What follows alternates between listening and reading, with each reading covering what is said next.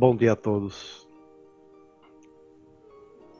Nessa aula de hoje do projeto Pioneiros, aula 31, eu tive uma grata surpresa quando olhando os jornais messiânicos aqui. Eu achei um de março de 1986. E por uma grande coincidência, sei lá, fui encontrar justamente e abri uma página onde está onde eu tinha acontecido um seminário em São Caetano, onde eu fui formado. É, e o tema desse, dessa matéria é Descobrindo um Mundo Novo. E tem uma foto que eu estou aqui, alguns, tem até um, um ministro, que hoje é ministro, né? Luiz Valdemar, que era o responsável. Uma coisa muito gratificante de relembrar essa história. Eu queria compartilhar, porque eu lembro desse seminário por incrível que pareça. Vamos lá. É... Nos seminários realizados nas nossas unidades, há uma atividade que, a princípio, é o terror dos jovens, a prática de difusão, objetivando me estagiar pessoas que ainda não têm contato com a igreja. Com a igreja. Curiosamente, em São Caetano, uma turma de jovens está lançando-se com todo ânimo a essa atividade, por que será que essa turma está buscando, por livre e espontânea vontade, algo que muitos jovens procuram dar um jeitinho para escapar de fininho? Na verdade, fé é algo intimamente ligado à nossa vida diária. Como cada dia que vivemos é composto de nuances e fatos novos. Também a nossa fé deve ser assim. E aí reside basicamente a importância da prática constante daquilo que Meixo Sama procura nos ensinar. Agindo assim, nossa percepção se amplia, nosso discernimento é burilado e, no... e nossa própria vida passa a assumir um gosto diferente, mais colorido, mais dinâmico. Superando barreiras. É domingo de sol. 14 jovens começam a se preparar para levar a luz de Deus e Meixo Sama além dos limites da difusão. Antes de sair, liderados pelo responsável pela unidade religiosa, eles oram pedindo proteção que lhes sejam indicadas as pessoas que têm afinidade com a nossa igreja.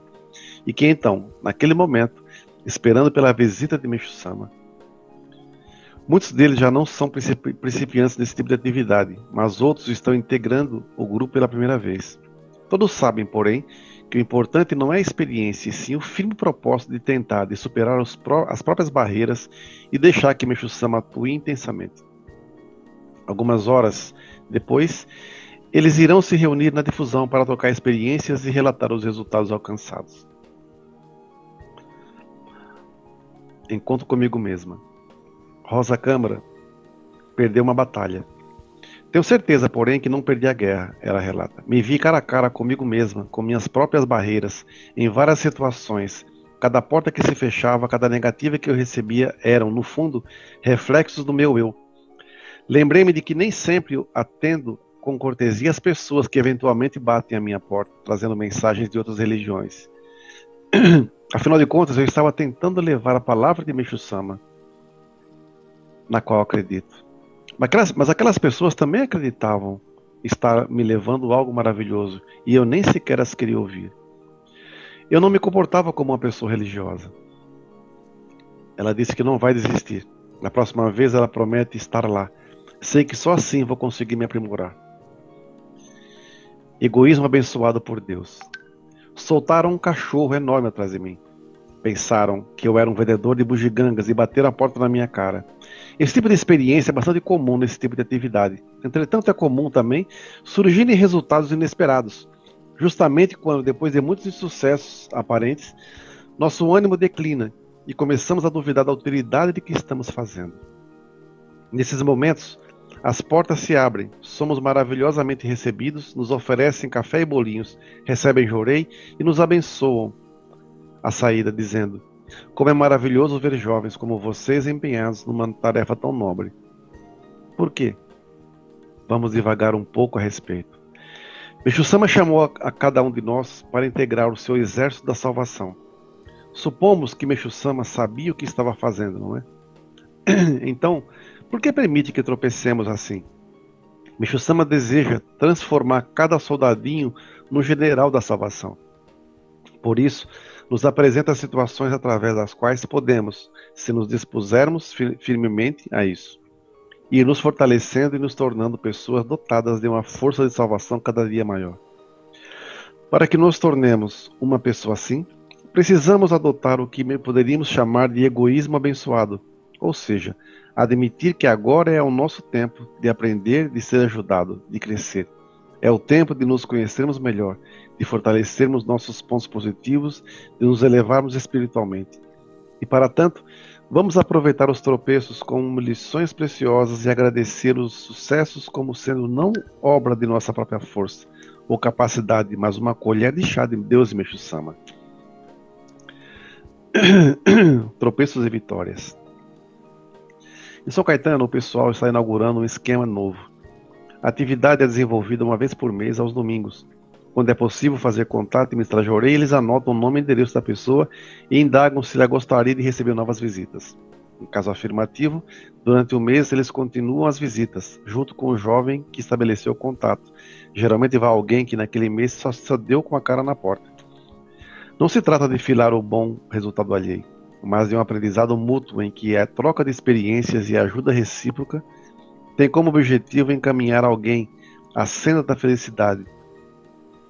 Eles estão promovendo nesses lares reuniões nas quais ministram Jorei aos familiares, falam sobre a igreja e assim muitas pessoas já estão frequentando a difusão. Descobrindo o mundo novo. Os jovens de São Caetano estão muito ativos, animados. Consenso geral é de que esse tipo de atividade era justamente o que estava faltando. Nós somos abençoados porque temos uma vida sem maiores problemas.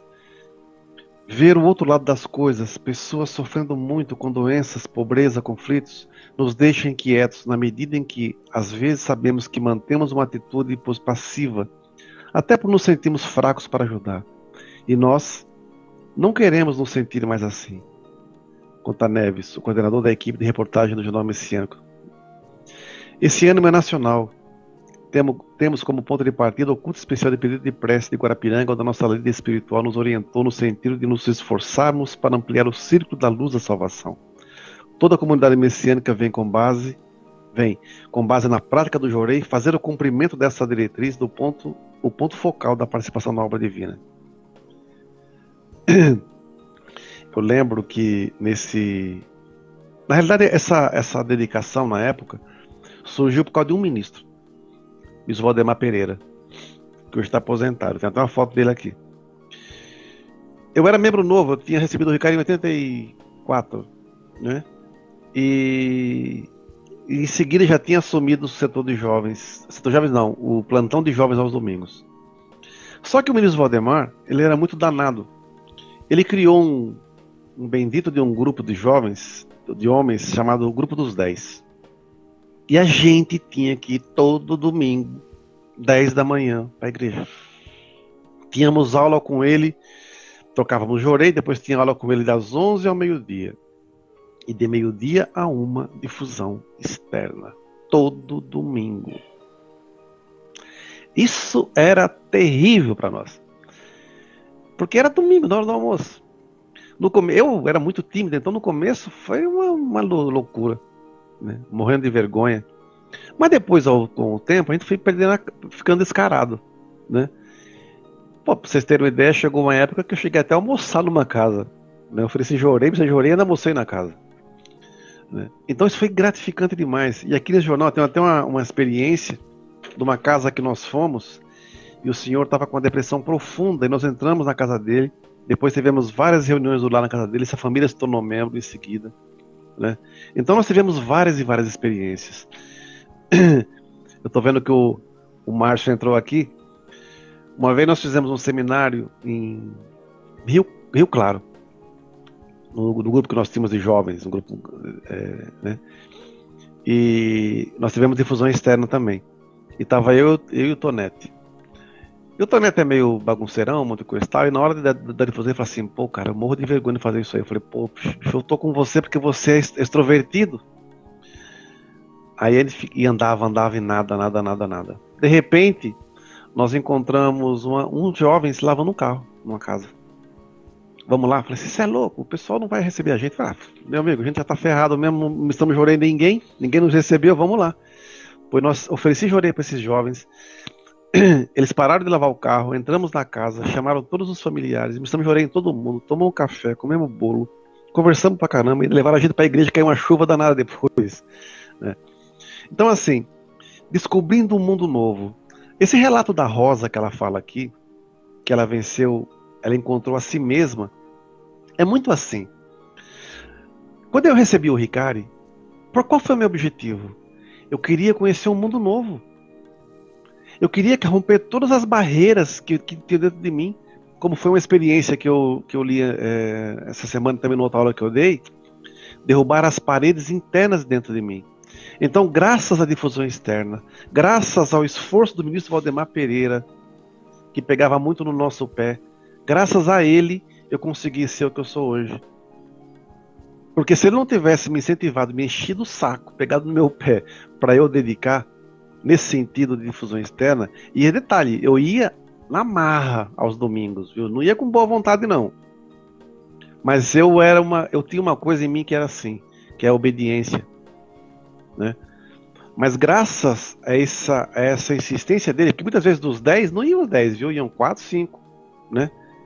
Era eu, a Noel, Marca Herédia, né? Marca Herédia já morreu, né? Então, graças a ele, nós conseguimos fazer muita coisa. E vocês veem, né? Eu estava vendo vários, vários relatos aqui, quando foi falado que a diretriz, na época, porque tinha acabado de. que o Chusama tinha acabado, a terceira líder acabado de vir ao Brasil em 85.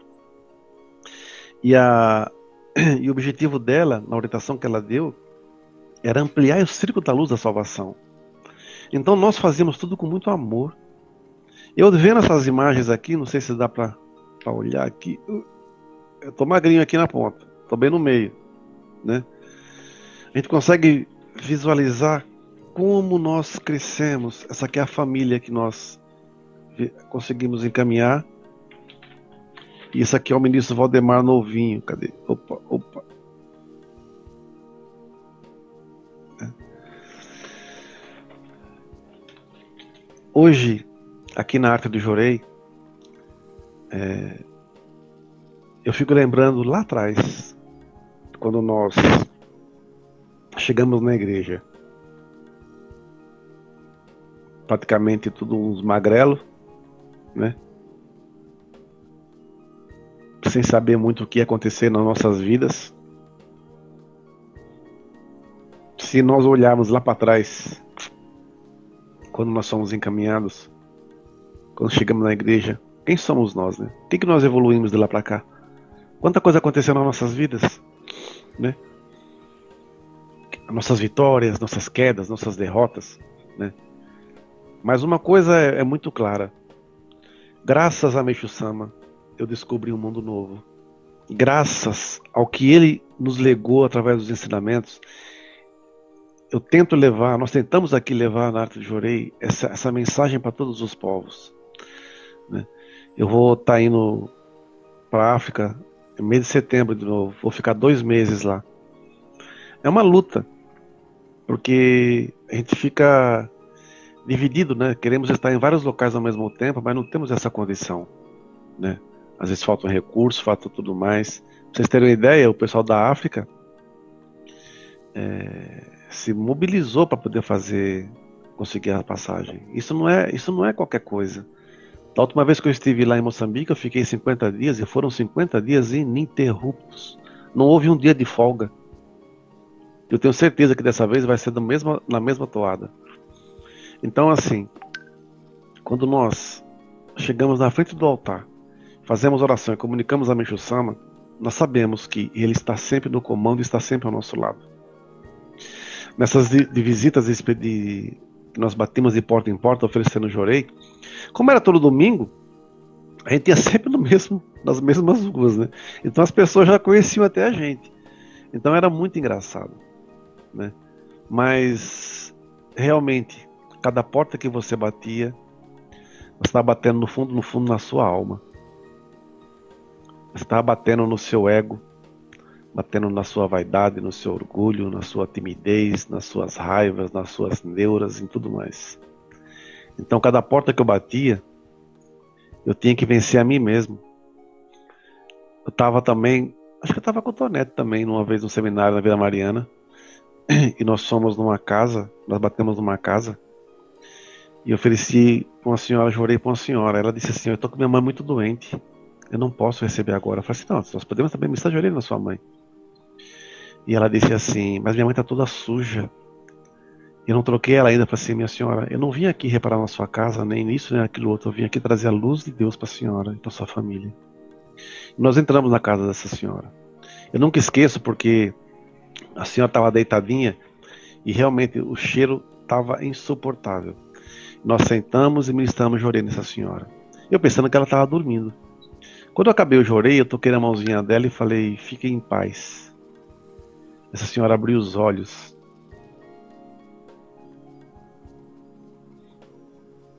e agradeceu. Isso não tem preço. São coisas que marcam a nossa vida. Eu tenho certeza que nessa jornada que, que hoje eu, Dogival, sigo, essas pessoas que cruzaram já no meu caminho várias e várias, várias vezes, por assim dizer, algumas já faleceram, eu tenho certeza que de alguma forma elas também estão perto. Ou recebem um pouco. Eu recebo muito dessa gratidão que um dia eu levantei a mão para alguém e alguém um obrigado que eu recebi valeu muito para mim. Né? Então, se nós largarmos mão de deixarmos de ser egoístas e pensarmos apenas no nosso umbigo e começarmos a abrir o nosso leque de salvação, fazendo o que o Sama sempre fez realmente, que ele nos ensinou, acho que vamos ser muito mais felizes. Problemas todos nós temos. Dificuldades, vixe, nem conta. Só eu sei o que a gente passa aqui. Mas ao mesmo tempo, como o Sama fala num, num, num trecho de um, ensinamento dele chamado Caminho da Luz, ele diz assim: é, quando eu me decidi seguir por esse caminho, metade foi minha vontade e minha outra metade foi vontade divina. Os primeiros meses foram de extrema dificuldade, financeiramente falando e outras coisas mais. Né?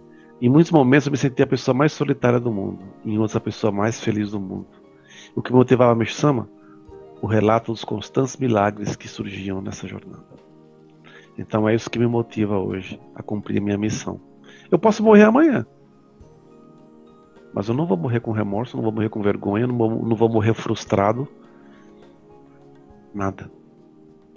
Nós estivemos em nesse mês no encontro lá com, com o Kyosho-sama. Eu fiquei muito feliz porque o que eu ouvi dele, na orientação dele e do Masaaki, do filho dele, é o que nós já estamos fazendo aqui há 15 anos. Durante muito tempo fomos massacrados porque eu tenho uma sala aqui, uma sala da paz, uma sala ecumênica. Né? Durante muito tempo, em algumas palestras minhas, eu uso até trechos bíblicos, mas não significa que eu sou cristão. Eu só uso, eu só tenho cristandade. Né? E muitas vezes nós somos imensamente criticados. Aí vem um, o líder da igreja e nos ajuda e nos dá uma orientação nesse sentido, onde fala que temos que nos abraçar. Temos que nos abraçar. Nessa experiência de fé de difusão externa, quantas casas eu entrei que tinha imagens de Jesus, de Nossa Senhora, de várias e várias divindades, entrei em casa de ubandista, de espírita, de tudo quanto é mais coisa.